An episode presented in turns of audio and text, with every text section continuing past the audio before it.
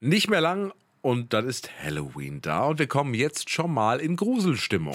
100% Berlin.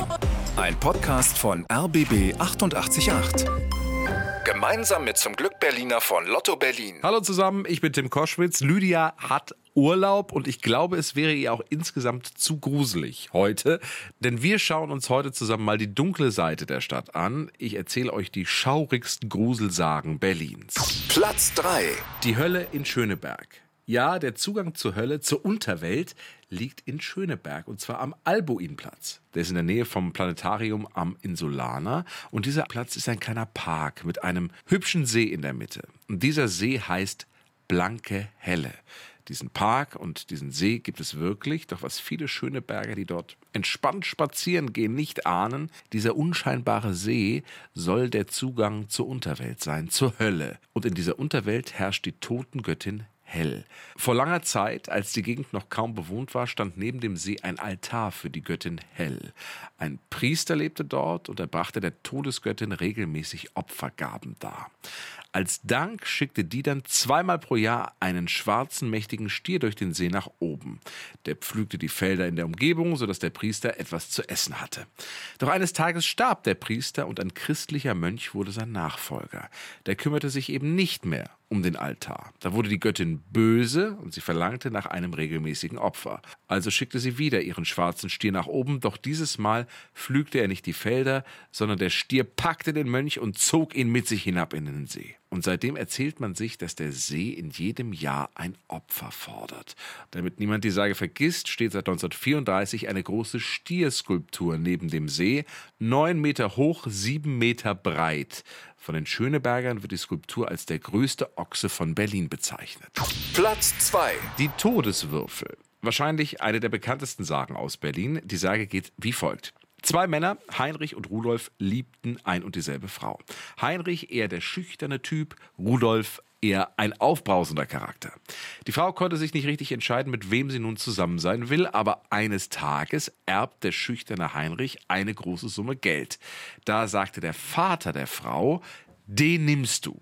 Gesagt, getan, die beiden wurden ein Paar. Rudolf also, der Aufbrausende, war rasend. Vor Eifersucht, eines Tages sah die beiden an einem Brunnen sitzen. Nach einiger Zeit verabschiedet sich der stille Heinrich von seiner Angetrauten und lässt sie allein zurück. Da kam der wütende Rudolf aus seinem Versteck gerannt, holte ein Messer hervor und erstach die Frau. Daraufhin flüchtete er. Die Berliner fanden die Frau in ihrem Blut liegend, aber keiner wusste, wer war der Täter.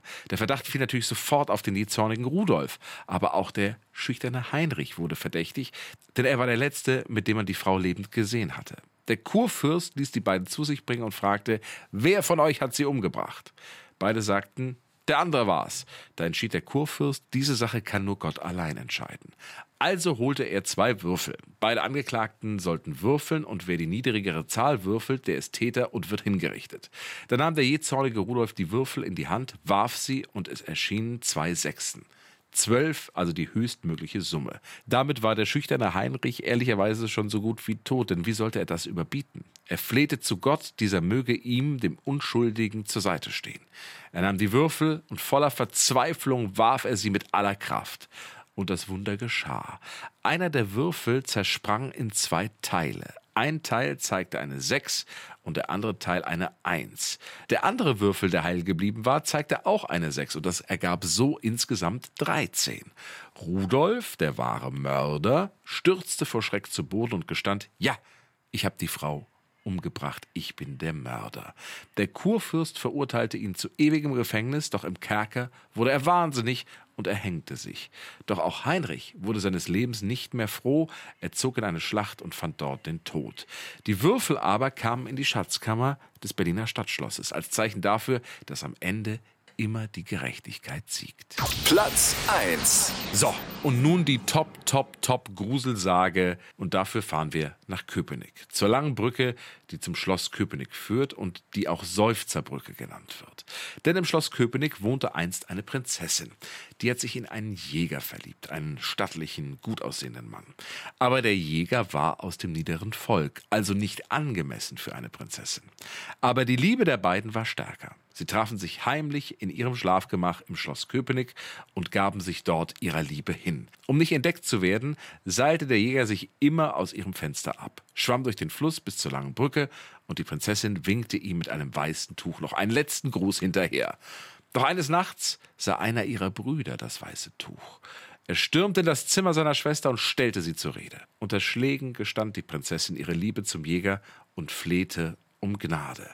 Aber die Rache der Brüder war unerbittlich. Die Prinzessin wurde im Burgverlies im Schloss Köpenick lebendig eingemauert und der Jäger an der Schlossbrücke erhängt.